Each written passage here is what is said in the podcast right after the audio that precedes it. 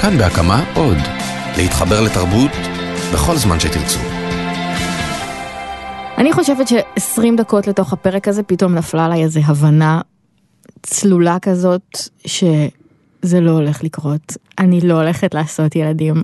ולא כי זה נורא נורא קשה וקשה להעניק וילדים בוכים, כאילו זה לא איזו הפתעה גדולה שהייתה בפרק הזה, אלא כי מה שפתאום מתגלה שם באופן נורא נורא ברור בעיניי, זה שאת עושה את הפאקינג מסע המפרך הזה של כאילו להתבגר ולהתגבר על מי שאת, עשר שנים נניח, או שמונה שנים, ואז את הופכת לאימא ובום הכל מתחיל מההתחלה. שום דבר לא שווה כלום, לשום דבר אין ערך. אנחנו רואים כאילו את הנה באותו מקום שהיא הייתה פה לפני חמש שנים בעונה אחד, פרק אחד מבחינת כל ההתמודדות שהיא מתחילה עכשיו, זה פשוט מפרך. למי יש כוח לזה? מה את חושבת? אני בשלהי חופשת פסח כרגע, אז uh, לתת את הקונטרה שמתרפקת על אימהות זה קצת גדול עליי. יפה, בשביל זה הבאתי אותך לפה. אבל אני, אני מסכימה איתך ואני גם אחזק שזה באמת רוב הזמן סבל צרוף, אחריות נכון? משתקת. כל הטורים המעצבנים של ניסה שור הם, הם, הם נכונים. נכונים, הכל אמת. הכל. זה חוויה לא מתגמלת, זה נורא משעמם. אבל יש את המלכוד הזה שבגללו גם את בסוף תעשי ילד. Mm-hmm. שברגע שיש לך ילד, עשית כבר אחד, אז המחשבה על זה שהוא לא יהיה, זה, זה בלתי נסבל. עדיף למות, זה, אי אפשר לשאת את זה. ואם את לא עושה ילד, אז כאילו, את מוותרת על הדבר היחיד בעולם, של אם הוא לא יהיה, זה יהיה בלתי נסבל. מדהים. זה קצת פסיכומטרי, את זה אבל... יפהפה. אוקיי.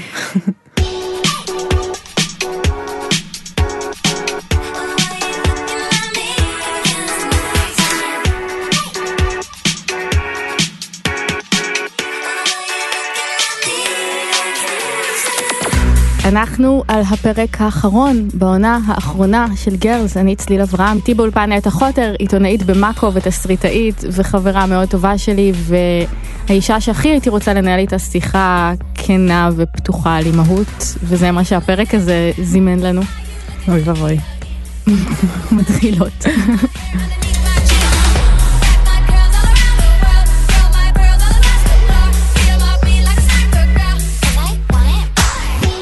מאוד אהבתי את זה.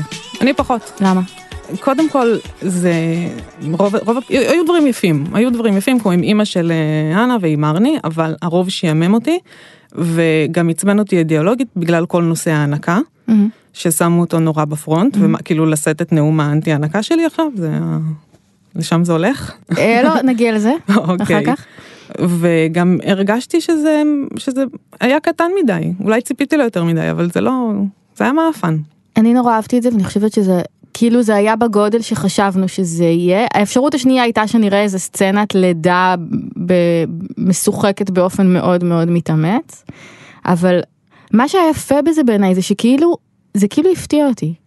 ואני אני לא יודעת למה זה הפתיע אותי כאילו מה ציפיתי שיקרה ציפיתי שיהיה תינוק ושיהיה נורא קשה כאילו אבל יש משהו חברה שלי עלמה איגרה כתבה את זה בטוויטר נורא יפה אין גאולה. ו...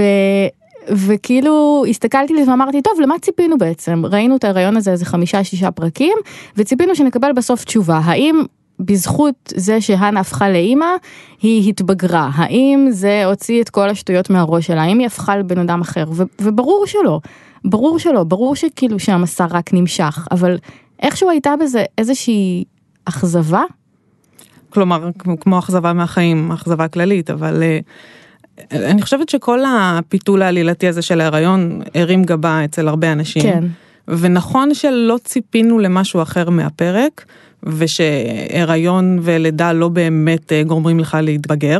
אם אתה רוצה לתקן את האישיות שלך אז לך לטיפול. ועדיין לראות את הנה חוטפת את הכאפה באופן הכי כפוי והכי מאולץ והכי מודבק, זה הרגיש לי לא אמין. אבל כאילו הייתה את האפשרות השנייה שזה ש... נראה אותה באמת כזה חמישה חודשים אחר כך או שנה אחר כך בבקתה בניו יורק והיא באמת תהיה רכה ומפויסת והדבר הזה פתר את כל הבעיות שלה. כאילו זה, זה הסוף זה הרע. זה הסוף המודבק כאילו אני חושבת ש, שציפינו לו שחששנו שיהיה. והיא עושה פה משהו בעיניי כן יותר מתוחכם. כי היא מראה את ה... כי היא מראה, כאילו, אני לא יודעת, זה לא זה שהיא מראה שלהיות אימא זה סבל צרוף וש, ושילדים בוכים, זה אנחנו מכירות, זה, זה באמת דיון שקיים, זה לא כאילו איזה, אין פה איזה חשיפה כאילו של איזה, איזה דיבור לא ידוע, זה היה, זה היה ברור שזה ככה וזה היה ברור שזה יהיה לה קשה. אבל כאילו אני רגילה לחשוב על הסדרה הזאת בתור איזה מסע התבגרות שנמשך אה, שש עונות וכאילו פתאום היא אומרת לי מה ציפית שזה ייגמר? חשבת שזהו? לא, ברור שלא, ברור שלא זהו, ברור שכאילו שהמאבק הזה תמיד נמשך. יש את הקטע שאימא של הנה נותנת לה את הנאום הנורא יפה הזה, שהוא בעצם כל מה שאנחנו טענו כלפי הסדרה במשך, לא אנחנו, אבל מבקרים של הסדרה טענו אותו במשך מה זאת אומרת? של לכולם בפאקינג אמושיונל פיין, ותתבגרי כבר ותקחי אחריות על החיים שלך. כן. אבל איפשהו כל הסדרה הזאת, הנה אומרת לנו שזה בסדר. להיות אנוכיים ושטחיים וילדותיים וזה בסדר להתבוסס בזה ולהתפלש בזה ועד שאנחנו מתחילים להרגיש עם זה נוח היא פתאום באה ומעיפה לנו סטירה. למה את מרביצה לי עם זה? כאילו מה שלורין אומרת זה כל הביקורת של כולנו על הסדרה כל הזמן היא כאילו מביאה אותה דרך אימא של האנה. כן שלגמרי פתאום הופנמה. אבל היא אומרת אבל אבל היא צודקת. נכון כאילו היא אומרת לה המשפט הכי יפה אולי בפרק אני חושבת היא אומרת לה אה, כאילו הנה אומרת למה את אה, למה את מדברת אליי ככה כשאני mentally suffering? וזה אומרת לה את יודעת מי עוד mentally suffering? Fucking everybody.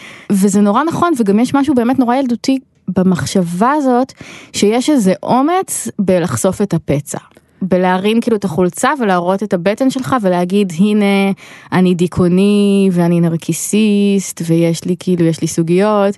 כאילו יש בזה זה איזה אקט של אומץ ובעצם זה, היא צודקת כולם סובלים כל הזמן. כולם סובלים כל הזמן אבל היינו יכולים גם לראות את זה אם אם לא היה את ההיריון הזה ואם בסך הכל הפרק האחרון של הסדרה היה נפתח בה מבקשת הלוואה מההורים שלה כלומר בדיוק כמו שנפתח הפרק הראשון. וואו אנחנו- אכזרי. אכזרי אבל זה המציאות באמת לא כולם מתבגרים בגיל 27 רוב הצופות שהם- שנראה לי שמזדהות עם אה, עם הנה ושמזדהות עם הסדרה הם כן באותו מצב גם כלכלית גם רגשית מותר שיש שש עונות שבהם היא רבה עם החברות שלה והיא ביחסים והיא נפרדת ו... והיא מסתבכת והיא מזדיינת והכל בסדר הקונספט הזה שאנשים חייבים להתבגר שדמויות טלוויזיוניות חייבות חייבות להתבגר להתפתח כן שאם הן לא מתפתחות אז זה אבל הן כן שטוחה מתפתחות, לא הן. כן מתפתחות, אבל הן לא מתבגרות. אני חושבת שיש הבדל. כי אנחנו כצופים, ברור שאנחנו נתבגר, בשביל זה יש לנו כן, את החיים. כן. בשביל כל היתר אנחנו צריכים טלוויזיה. אנחנו לא רוצים, הכורח הזה להתבגר הוא כל כך כפוי ומאולץ ומודבק, וזה זה מה שהרס לי את הפרק האחרון. להיות אימא ביגר אותך? נראה לי להיות אימא ביגרת מרני בעיקר, אבל אותי, אותי זה ביגר, כן. זה- איך? אה, זה התמודדויות שאין לך ברירה, ואני לא מדברת רק על הילד, אני מדברת רק עם עצמך. אני, כאילו לא התמודדויות עם חוסר שעות שינה. אל, אלה הדמויות, ההתמודדויות הקטנות, אבל ההתמודדות של איך להוציא ממך מישהו שיהפוך להיות בן אדם, ושהוא לא יהיה ילד כאפות ושהוא לא יהיה מעפן, זה מה זה קשה. ואני רואה את זה ככל שהוא מתבגר, מה שאומרים ילדים קטנים צרות קטנות, כן. זה אז נכון. אולי נגיד שהבן שלך בן שלוש? כן, והיה לנו חופש פסח מאוד מאוד קשה. אבל חוץ מזה זה גם, אצלי לפחות האימהות, זה היה גם אה, להתעורר לתוך איזשהו דדליין שפספסתי. מה זאת אומרת? שכדחיינית כרונית, פתאום הלידה אה, הרגישה לי כאילו לא הספקתי לעשות שום דבר בחיים, ועכשיו פספסתי את ההזדמנות. בת כמה היית אז? 34. אוקיי. ותמיד הייתי בטוחה שאני אכתוב ספרים וסדרות ואממש את עצמי בכל מיני אה, כן. דרכים. שעד גיל 30 כבר יהיה לך כזה מדף מאחורי הראש עם כל הספרים שלך. כן. עד גיל 30 יהיה לי את מה שיש ללינה דנהאם, מהמם. שאמרה בספיישל הזה שלפני גרז של אה, לא אכפת לי שאני אהיה בת 90 וזה מה שיזכרו ממני בנות. או, תודה באמת. יא בת זונה, כאילו, סתם דבר קטן שעשיתי. כן. גם אני הייתי שמחה אם היו, ולי, ואני ילדתי ואין לי את הדבר הזה. ואני חושבת שכאילו שם התבגרתי, שם הבנתי שאני חייבת את, ה, את המשהו השלי. וזה כן כאילו בעיניי זה כן מתכתב עם איזה יש איזה דיאלוג לאורך כל העונה הזאת. זאת אומרת אני ונראה לי שהרבה צופות אחרות נורא ציפו שהסוף של הנה יהיה סוף של כותבת. שהמסע של ההתבגרות שלה היה מסע אל הכתיבה שהיא צריכה למצוא את עצמה ככותבת זה נושאים נורא נורא משעממים ממש מביך אותי לדבר על זה אבל זה מה שזה היה. וש, ושזה ייגמר בזה שהיא אה, תוציא ספר או שהיא תהפוך לאיזה סוג של כותבת מקצועית כאילו באיזושהי דרך יותר מינורית ופחות תואמת את החלומות המוגזמים שהיו לה בהתחלה. אה, והיא לקחה את זה לכיוון אחר שהוא כביכול כיוון הפוך, אני לא יודעת אם הוא, אם הוא באמת הפוך, זאת אומרת, אוטומטית אני חושבת בתור נשים שחיות בתקופה שאנחנו חיות בה, יש, אנחנו רואות איזה סתירה, או, או איזה הקרבה, כאילו, אם זה הולך לכיוון של אימהות, זה לא הולך לכיוון של כתיבה ושל יצירה, ולא ברור איך הדברים האלה יחיו ביחד, כאילו, אה, זה כבר לא יקרה. אני לא חושבת שזה נכון, אני חושבת שאם לא היה לי, שאם לא הייתי יולדת, אם לא היה לי את טומי, בחיים לא הייתי עושה עם עצמי כלום. בחיים לא הייתי מתיישבת על התחת ומתחילה עם משרה מלאה ופעוט לכתוב בלילות ולעבוד ולעשות דברים ולכתוב סדרה ולכתוב ספר ואת כל הדברים שאני עושה זה רק בזכותו. וכאילו כי הדדליין פתאום... כי אין לי ברירה. זהו. אני, אם היה לי את כל הזמן שבעולם, לא הייתי עושה את זה בחיים. כאילו פתאום יש מספר מוגבל של שעות ביום? כן. ואז את וזה מה שמכריח. אותך להתיישב, זה מה שגורם לך להיות הבן אדם הזה שחשבת שתהיה, שאתה תשב ותכתוב ו- ותממש ותהיה יצירתי ויהיו לך רעיונות והשראה. אז את ממליצה בגדול? לך כן, להנה לא. עוד סוגיה שעולה שם, שהיא נורא כאילו טעונה ונורא כזה מתבקש שנריב עליה והיא נכתבה כדי שנריב עליה עכשיו, אמ, היא כל העניין הזה של הנקה. ובעיקר יש שם מסר נורא מעצבן בסוף, שכאילו אחרי שהנה משחררת כזה ומקבלת את תפקידה כאם, אז גרובר לוקח את, ה... לוקח את הציצי כאילו, כן. ואז היא מצליחה להעניק, שזה כאילו וואי וואי. זה כן זה היה אחד הדברים הקשים בכל הסוגיה הזאת של, ה, של ההנקה שברור לי אגב שהיא רק סימבולית ל, ל, ל, לזה שהנה לוקחת אחריות ושהיא אה, נקשרת לילד ומתחברת אליו ו, ובאמת אדם בוגר אבל זה כן, שהשתמשו אפשר, בהנקה בדיוק, זה מה שמעצבן אותי כי כי כי הנקה זה דבר שהוא, שהוא נושא שהוא נורא טעון טעון בטירוף. זה מכבש לחצים זה הדבר זה הדרך הראשונה לגרום לאימא צעירה להרגיש חרא עם עצמה. ואחרי זה יש עוד הרבה דרכים אחרות אבל זאת הפעם הראשונה ש, שאימא באמת מתייסרת. זה כאילו מה שמצית שם בכלל את כל הטרלול, שהיא אומרת הוא שונא אותי, נכון? נכון. זה, זה ה... ורק אחרי שנתיים או שלוש את, את מבינה איזה בולשיט זה שהכל בסדר שכולם יונקים או אוכלים תחליף וכולם יוצאים בדיוק אותו דבר ושזה שזה באמת שטויות ואת התייסרת על כלום ושגרמו לך גם להתייסר על כלום. וחוץ מזה אני גם חושבת שמבחינה שזה פשוט משעמם זה דיון של מאמה טבע כזה ש, שזה כמו אה, שיעורי נהיגה או פסיכומטרי אם אתה לא חווה את זה בדיוק עכשיו באותו הרגע בדיוק זה הדבר הכי מטרחן ומשעמם בעולם. אותי זה כן מעניין, כי בעיקר אני רואה כמה אמוציות זה מוציא מחברות שלי שהן אימהות.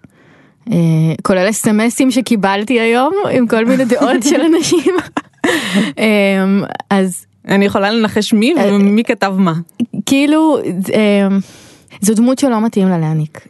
זה מה שהרגיז אותי, אין לי כאילו, זה, זה דמות שלא לא נכון לה להעניק, אם הייתה חברה שלי לא הייתי ממליצה לה להעניק, ו, וכאילו יש משהו ב, באמירה הזאת שכאילו כשהיא מקבלת את האימהות והיא מקבלת עליה את הצלב הזה והיא חוזרת הביתה פתאום זה כן מצליח, כאילו את יכולה להיות אימא טובה ומסורה ואחראית גם בלי החרטא הזה. את יכולה גם להיות אימא טובה ומסורה ואחראית בלי שתצליחי להעניק, כי לפעמים כן. זה פשוט לא כאילו קורה. זה לא בגלל ש... שכעסת או שלא היית מספיק בעניין. נכון. זה, זה לא הסיבה, היא, היא מפילה על זה שם איזה מטאפורה כאילו נורא נורא כבדה ש... אני לא יודעת, זאת אומרת, היא, לא, היא גם לא אימא בעצמה, הרי זה, זה אמירה נורא רדיקלית נראה לי, או לא יודעת אם רדיקלית, אבל, אבל מאוד מאוד פרובוקטיבית וטעונה מה שהיא עושה שם, ו, וזה ממש הסיום של הסדרה, ככה זה נגמר, בכאילו הנה, היא אימא מספיק טובה, היא הצליחה להעניק, אני, אני אפילו לא יודעת עד, עד כמה היא, עד, כאילו, זה לא מתאים לה לעשות את זה בכוונה. אני לא חושבת שזה היה בכוונה, אני חושבת שכן זה, זה נובע מזה שלינה דנהאם עצמה היא לא אימא, ו, ו, וזה גם מה שקצת הופך את זה ללא מדויק, גם עם כל הטיימליין של רגע, בן כמה הילד בכלל שאת עכשיו מתייחסת לעניינים כמו הנקה, כן, זה לא דילמות מסתדר. של גיל שבועיים שלוש. נכון, והוא נראה יותר כאילו. נכון, ו, ולנה דנהאם זה באמת זאתי ש... לא, לא לנה, אבל הנה היא זאתי שתשאיר את הילד בבית ותחזור אחרי עשר שעות בלי מכנסיים ועם ליווי משטרתי. היא לא זאת שעכשיו תשב להעניק כל חצי שעה או כל 40 דקות ותהיה צמודה לילד. וזה גם בסדר, ולהראות שזה גם בסדר, זה כן לשבור קצת את הסטריאוטיפ שזה מה שהסדרה הזאת עשתה תמיד. וזה כן להיות קצת יותר ליברלית או לתת לנשים אחרות להרגיש קצת יותר טוב. למרות שלא נראה לי שזה קול שחסר היום, כאילו. שכאילו הדיבור על זה, פעם היה כזה מין דיבור לפני נגיד, לא יודעת מה, עשור, כאילו, או שכאילו, של אמהות שאמרו, אף אחד לא, אף אחד לא אמר לנו שזה כזה קשה, אומרים לך שזה האושר הכי גדול בחיים שלך. אה, וכאילו ו, וחשפו את, ה, את הדבר השקר הזה, חשפו הגדול, את השקר נכון. הגדול הזה שאימהות זה אושר. היום זה כמעט הפוך, כאילו, זה כמו יש קטע מקסים בסדרה ש... אה, ששוש אומרת, באיזה עונה 4 או 5, שוש אומרת, אה, אף אחד לא אומר לך שכל כך קשה להיות מבוגר, ואז מרני אומרת לה, It's basically all they ever tell you. אז, אז זה ככה לגבי אימהות, כאילו זה- לא שיש איזה חשיפה ב, בעצם הצגת הקושי. נכון, אבל דיונים על הנקה הם תמיד כאלה אמוציונליים, כי זה כמו, כמו שתמיד אה, מישהו אומר ארס וזה מצית את כולם. זה, זה, זה פשוט נוגע באיזשהו עצב חשוף ושתמיד יהיה חשוף. וזה נכון ש, שהנה גם לא מתאים לה להניק, אבל כן מתאים לה להיות הקונטרה של האמא טבע שנותנת לילד שלה רק אה, לא, לא מסכים ולא לא סוכר. מתאים לה להיות, להיות לא, דווקא כן של- מתאים לה. כן? כן, קצת כן מתאים לה להישאב לזה כל כך, ו, ובעצם לתת את, ה, את הקונטרה לכל מה שחשבנו כאילו עליה. להיות טוטאלית בתוך ה... כן, נו, כל ה- האלה שהיו הכי מופרעות אחרי זה ב- בגינה מניקות אה, מה, מה, שלוש שנים. תסבירי. יש את, ה, את השלב של, ה, של הנעורים הפרועים. איכשהו את תמיד רואה בגינה את האנשים עם הכי הרבה קעקועים, והם אלה של ה home schooling, ושאת את עדיין רואה ש, שאת כל הפלשבקים מה-LSD, אבל הם, אבל הם שמה לגמרי ברגע, הם לא עוזבות את הילד, הם בלינה משותפת, הם בעיקרון הרצף, הם עושות את כל הדברים האלה, כי זה, כי זה בעצם אותו דבר, זה להיות קיצוני פשוט במשהו אחר. כאילו מצאת כת חדשה. כן. וואי וואי וואי אמרתי כת. ויש שם בתוך זה עוד סיפור על אימהות שזה הסיפור של הנה מול אימא שלה. שזה דמות שהלכה ותפחה לאורך העונה הזאת לי לא יצא אף פעם להתעכב ולחשוב עליה באמת אבל אבל כאילו ממש שמים אותה בפרק האחרון ביחד זה. זה ממש אמירה כאילו יש פה שתי מערכות יחסים משמעותיות כאילו בעצם ש, שהסדרה נסגרת איתן ואף אחת מהן לא עם גבר אבל נדבר על זה אחר כך שזה זה יפה. אני חושבת שהקטע עם ה... ש...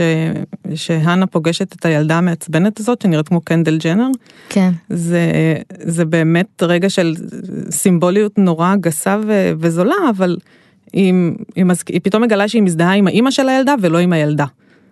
כן. וככה היא בעצם מבינה שהיא מזדהה עם אימא שלה, ושאימא שלה צודקת כל הזמן. וזה כאילו משהו שקורה כזה. זה משהו שקורה אחרי לידה, יש יותר הזדהות עם, אה, עם אימא שלך, אני חושבת לפחות עם אימא שלי, יש אימהות שכנראה לא, זה פחות קורה אצלן, אבל אה, זה משהו שגם שקורה כשמתבגרים. אבל כאילו הזדהות עם אמהות באופן כללי? כאילו ב- כן. בסיטואציות שאת רואה פתאום את כזה עוברת צד? כן, כן, אני גם רואה את זה בעיקר בסדרות שאני רואה. אני רואה הרבה סדרות נוער, ובכולם יש ילדים אה, בני 15, ואת ההורים שלהם שהם בני 40 ונראים טוב, כן. ואני בצד של ההורים בני 40 ונראים טוב, שמנסים למשטר להם את החיים ולא לתת להם להיות ערפדים או מה שקורה שם. טוב, נטע גם חתומה על הבדיחה מי את בגרלס אימא של מרני. נכון. למרות שעכשיו אני אימא של הנה, אני החלפתי, אה, באמת? כן. אני מאוד מאוד שונות. נכון. אה, אימא של מרני זאת מרני פשוט כן. במבוגר. אני מאוד מאוד רוצה לדבר על מרני. בואי. מרני זה הנקישה בתחתית החבית. זה כאילו ה- שאתה כזה מגיע לסוף. וניסיתי לדמיין, נניח שזו הייתה סדרה על מרני, כאילו כמו שאומרים במדמן נגיד, נניח שזו הייתה סדרה על פגי. זה היה, זה היה באמת כמו במדמן, זה היה סדרה כאילו שהיא מתארת, שהפתיח שלה הוא נפילה, והיא מתארת נפילה של בן אדם לאורך עשור בחייו עד שהוא מגיע לסוף. וזה זה סיום מקסים בעיניי, גם כי זה סיום שאומר לנו שמערכת היחסים המשמעותית בסדרה הזאת בכל זאת היא לא הנה ואדם, היא, היא הנה ומרני, וגם כי באמת מה, שאמ- מה שאת אמרת קודם על, אה, על זה שדמויות לא חייבות אה, להתבגר, באמת במקרה של מרני זה קורה, היא מגלגלת את האבן הזאת למעלה עד לפסגה של ההר, והיא צריכה להתחיל הכל מההתחלה. והיא ממש מבינה, כאילו, הקטע הזה שהיא אומרת, אולי אני אלך ללמוד משפטים, היא ממש מבינה, כאילו, זה ההבנה הזאת שכל שנות ה-20 שלך הלכת, פשוט הלכת בכיוון הלא נכון, טיפסת על ההר הלא נכון, והנה את, את בת 28 ואת חוזרת לגור אצל ההורים, ואת פשוט צריכה להתחיל הכל מההתחלה. זה סיום נורא יפה בעיניי, גם אם אכזרי קצת. זה גם סיום שהוא יותר נכון בעיניי לכזאת סדרה. מאשר כאילו להביא אותה לאיזה זיכוך ולאיזה גאולה כן. ושהיא כן כמו שהיה נראה בסוף עונה חמש היא כן הולכת להבין שהיא ראתה לא נכון את כל הסיטואציות בחייה ולהיות בן אדם לא כאילו יש לה עוד באמת כל כך הרבה ללכת. היא דמות כל כך פגומה כאילו וזה כאילו הכי גבוה שהייתה יכולה, יכולה להגיע זה להבין שהיא צריכה להתחיל הכל שוב. נכון, ואני חושבת גם שברור לנו שהיא לא תהיה שופטת והיא לא תלמד משפטים. אבל עצם ההבנה נגיד שהיא לא תהיה זמרת, זה התקדמות. זאת התקדמות, נכון, אבל, אה, אבל אני חושבת שגם מרני, אני, היא לא באמת דמות כזאת גרועה, הנה בן אדם הרבה יותר גרוע ממנה. הנה אגב בפרק הזה היא בן אדם כזה שקצת כאילו קצת התחלתי קצת אהבתי אותה בפרק הזה קצת היא נראתה לי פתאום כמו בן אדם שנעים איתו אבל כן סליחה. הנה נראתה לך כמו כן, אדם פתאום היה שנעים איתו? משהו בפרק הזה במין לקיחת אחריות הזאת שפתאום לא יודעת פתאום. עזבי לא חשוב מרני סוגריים. נראתה לי כמו בן אדם שנעים איתו. מרני אבל עושה פה משהו סופר מאוד מרני ומאוד מניפולטיבי היא כאילו באה והיא אומרת לה אני ניצחתי אני החברה הכי טובה בואי אני אעזור לך לגדל את התינוק ובעצם מה שבאמת קורה שם זה שהיא היא אומרת אני גרה אצל אימא שלי אין לי שום דבר בחיים בבקשה תני לי לגור איתך בבית שלך אפילו שהוא באמצע שום מקום כי זה עדיף ממה שיש לי ולהרגיש שיש לי משמעות עבור מישהו בעולם היא ממש רוכבת על הבדידות הזאת כדי לנסות לייצר לעצמה איזה שהם חיים שיש בהם ערך. והנה רואה את זה וזורמת כאילו כי אני לא יודעת כי היא צריכה את העזרה שלה כי היא מרחמת עליה. אני חושבת קודם כל שבאמת מרני אוהבת את הנה והיא התעקשה עליה. זה היה סוג של ריאליטי כישרונות שכל החברים הודחו ומרני כן. היא אביחי אוחנה של בנות. והיא אומרת את זה ככה I נכון, won I I'm won. your best friend. נכון אבל עדיין הנה צריכה אותה יותר ממה שמרני צריכה אותה.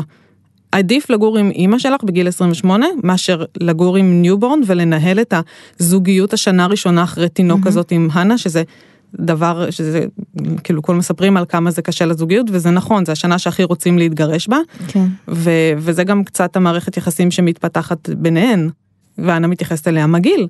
אנה כמעט רוצחת אותה כשהיא שרה טרייסי צ'פמן באוטו ש- בצדק אגב. לחלוטין רגע בלתי נסבל. כן. כן, זה, זה באמת סיבה טובה ל- לנבוח על מישהו, ממש. אבל עדיין מרני, מרני נכנסת לתפקיד. מרני אימא יותר טובה מהנה.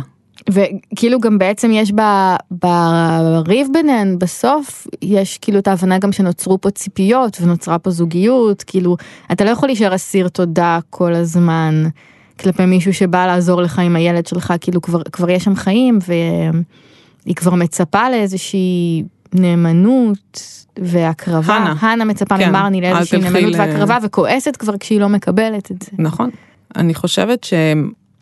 שזה קצת מוזר, זה נורא קשה לגדל אה, תינוק אה, בן חודש, חודשיים, פיזית. וזה נראה לי קצת מוזר שהנה שלא הייתה מסוגלת לשהות 40 דקות עם ריי בדירה של החבר המת שלו, היא פתאום מחליפה חודשיים כבר אה, את הקקי גב של גרובר וסובלת מהנה את האביוז הזה. כן. ואני כן חושבת, אה, כנראה שאני תמימה, כי זה אף אחד אחר לא רואה את זה ככה, אבל שעמוק בפנים היא בן אדם טוב. לא אני בעדה בגדול. היא בן אדם עם כוונות מאוד טובות. נכון, עם כוונות מאוד טובות, וש, ושהנה חשובה לה, והיא היא היחידה שהנה חשובה לה. ולא יודעת, יש בזה הרבה בעיניי, וב- ולא סתם היא הדמות האהובה עלינו מתחילת הסדרה. גם את? כן, ברור, היא מגוחכת, אבל היא בן אדם. היא כאילו הח- החסרונות שלה מאוד אה, היא כתובה בדרך מאוד מאוד מעוררת אמון ומעוררת אמפתיה הדרך שבה היא משקרת לעצמה כל בוקר מהבוקר עד הערב היא, היא נהדרת כן. בעיניי. נכון. היא גם, אני חושבת שבעונות הראשונות היא הייתה כתובה בהמון חמלה, ואחרי זה קצת זה, זה הפך למין אה, נבזות זה שאין לה... נהיה מאוד שטחי כן. כן. אז כאילו מרני פה חוזרת להיות קצת דמות עגולה. כן, זאת הגאולה שלה. ואצלה באמת יש איזושהי כן אצלה יש איזשהו סוף עגול כאילו. כן, דווקא אצלה יותר מאשר אצל הנה, יש לדעתי סוף נכון. כן. עוד דבר אחד לפני שאנחנו מסיימים שחשוב לי להעלות זה מה מה אה, הבחירה בתינוק הזה ספציפית כאילו לא יודעת זה אמריקה לא אפשר לבחור איזה תינוק שרוצים. כאילו זה- לא חייבים את התינוק הכי שחור. כאילו זה לא כל כך תואם את, ה, את הגוון של אה, של, ה, של הבחור מ... של הבחור מליל האירוע כן, ושל הנה. כן, לא, זה, נכון? זה כאילו נראה זה כמו, לא- כמו הבן של קניה ווסט. זה כאילו זה כאילו גוון קצת אחר כן. וגדול מדי גם. זה, זה היה קצת too much בעיניי. אני לא, לא יודעת מה הייתה הכוונה, אולי זה קצת כמו בלואי, שהילדות שלו הן בהירות לגמרי למרות שאשתו שחורה, וזה מין איזושהי הצהרה של אני לא רואה צבעים, זה לא משנה בכלל. ברור כי אתה גבר לבן אתה יכולה לראות צבעים. ו... ואיפה אני עוד 20 שנה? אני מדמיינת עונת איחוד, כן. שבמסגרתה אה, גרובר וסמפל יוצאים, והם כולן אה, נפגשות בלוויה של אדם. שמת ממה? אני מניחה שזה תאונה ביתית, אה, עבודה בעץ, אקדח מסמרים. אה, אני מקווה שהנה כבר תהיה חברה בהסתדרות המורים. אני חושבת שמרני תהיה גרושה נהדרת. כן, מרני תהיה מרני גרושה. תהיה גרושה יפהפייה. נכון. ג'סה, זאת שאלה. לאן נשים כאלה הולכות? היא תהיה מתמחה כשהן ברפואה לא משלימה או צעירות, משהו שהן כזה. לא פיות יותר, זה, כן. כן, יהיה לה נכון? עסק לנרות. מטפלת בפרחי באך, כן, כאילו? משהו כזה. כזה? כן, כן, לשם זה, שם זה. ייגמר. ושוש, היא- היא- תהיה לה חנות באצי. טוב, איך להפוך לבן אדם מבוגר לפי הפרק האחרון של גרלס? אה, לא להניק, סתם. אה, גם. אה, אני חשבתי על, ה... על הקטע הזה עם הטרייסי צ'פמן באוטו. זה דבר מאוד מאוד קטן, אבל הוא מאוד חשוב לי. לנהוג ולשמוע מוזיקה זה נורא נורא נורא כיף, את יכולה נורא בקלות כזה להיכנס לקליפ של עצמך כזה, ולחיות בסרט של עצמך, ולשיר ולהיות נורא ברגע כאילו. לא לעשות את זה כשיש אנשים אחרים.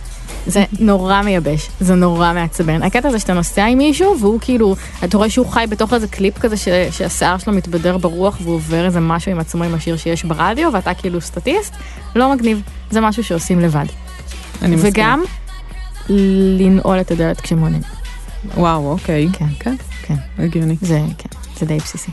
הטיפ שלי זה שאם את עומדת ללדת, אז תקני איזה מסך שטוח נחמד ותעשי מנוי לנטפליקס, כדי שתוכלי לטחון סדרות כל החופשת לידה ולא תצטרכי לראות שידורים חוזרים של צער גידול בנות בטלוויזיית 14 אינץ' המחורבנת שלך. מה ראית בחופשת לידה? מרפאה פרטית, האישה הטובה. אני חושבת שזהו, זה חמש עונות כל אחת ראיתי. יפה, כן, מספק יפה. מאוד. טוב, זה היה הפרק האחרון של Girls, אבל uh, אנחנו לא סיימנו פה, כי ביום חמישי אנחנו נעלה עוד פרק ונחפור עוד קצת uh, עם special שיסכם את כל העונה, יחד עם uh, אליה גרינפלד ועמית הרשקוביץ. תודה רבה לנטע חוטר. תודה. תודה רבה לרום אטיק, העורך של הפודקאסט הזה. תודה רבה לטכנאי השידור, אסף רפפורט. תודה רבה לאייל שינדלר שהביא לשידור. אה, יש לנו עוד פודקאסטים ואתם יכולים לשמוע אותם בכאן.org.il/פודקאסט. תודה רבה ללינה דנאם על הסדרה המדהימה שהיא יצרה ועל כל האושר הזה שהיא הביאה לחיים שלנו. שתעשה ילד, ואז נדבר. שתהיה לה חוויית אימהות מוצלחת. שלום.